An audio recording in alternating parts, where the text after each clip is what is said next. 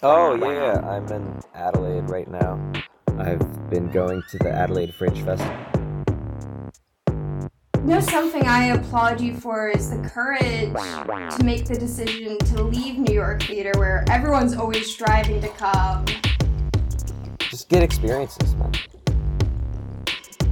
Hello, I'm your host, Melissa Engel.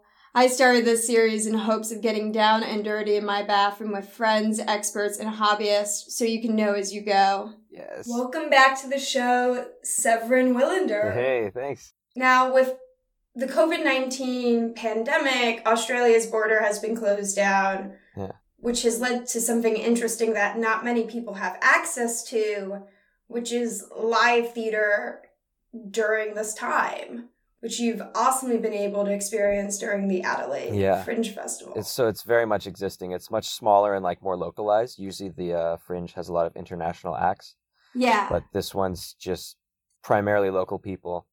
Um, That's so cool. is yeah, it's it's really special to like be trying to get to that like niche community that's hungry to work. Yeah. I love what you were talking to me the other day on the phone about after seeing these performances, just approaching the people and talking with them about the Mhm. work that they've done and other people's work that inspired them as kind of this word of mouth way of learning about new stuff to get excited about. Yeah. Yeah, it's definitely a really effective way to do it. Everyone's been like really friendly too. I'm just like, hey, I don't know any of you, but they're like always super nice. They're like, oh, you're an actor too? Hell yeah, welcome. Um, yeah, I'd recommend doing that. I'm probably gonna be doing that all the time when I go to shows from now on.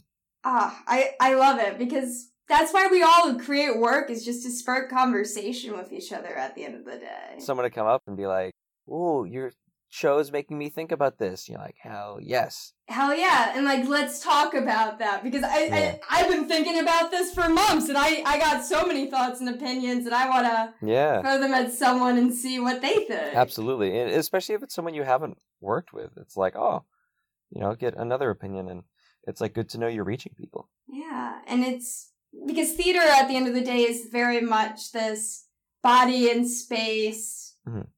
Art form, which is hard in COVID when you can't have bodies in the space. But to have people just jive off of ideas is so beautiful. Yeah. What differences have you seen between the art in Australia and New York? Um. Hmm. It's a good question. The product seems relatively similar. It's like Mm. because I I guess what I know of in New York is a lot of like basement, like gritty, like you know early early in career type artists that are hungry to make something happen, like however they can. exactly. and maybe that's a product of uh, the pandemic and being more limited pool of bringing in shows but a lot of that was that like i saw a lot of one person or maybe hmm actually a lot of one person shows um, so it had a similar vibe Yeah. um, in like a small black box theater so it was actually it was surprisingly similar i think um, it just dealt with like some slightly different themes uh, like the good ones that i've re- that i'm glad that art is pointing to um, like sort of like dealing with toxic masculinity stuff or environmentalism. There was one really cool one that was like very hyper focused um, that I think did it really well, where it pointed to the like uh, talking about like the genocide Mhm. of uh, the LGBT people in Chechnya. Ooh. So like specifically that, and it was like about one person going there to try like a gay man who's there, but is also a journalist trying to do research and meets like another Russian gay man. It made me want to know more, but like looking for real world information. So then suddenly I was on the tram going away from the show, reading like about the persecution of, of gay people in Chechnya, and I was like, well, they've they've done it. They did it right Yeah. because I'm literally researching it. That's to me that is successful theater when you're able to leave and it's still making you ask questions. And like each each show uh, that I went to was always prefaced with this like statement, uh, either recorded from uh, some Aboriginal people, or they would just like repeat like the same statement. Whoever was involved with the production, where they were uh, just like acknowledging that like it was all land that was belonging to the Aboriginals and that they never like seceded the land technically, so it's still technically theirs. I love it. Um, yeah. This is just like the land back in the US. I've heard the statement here we have for Native American land and the theater that's Oh, happening on that. it. Yeah.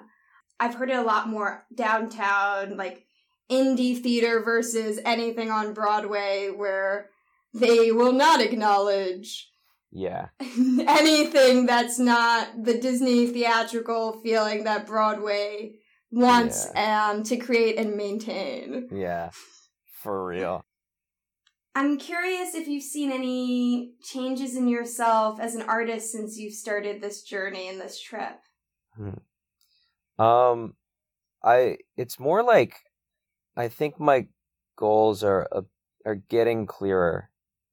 Um, Beautiful. and maybe that could even be just like me as as a human aging, or maybe it's like me being away from theater and being like, oh no, I want to go back to this.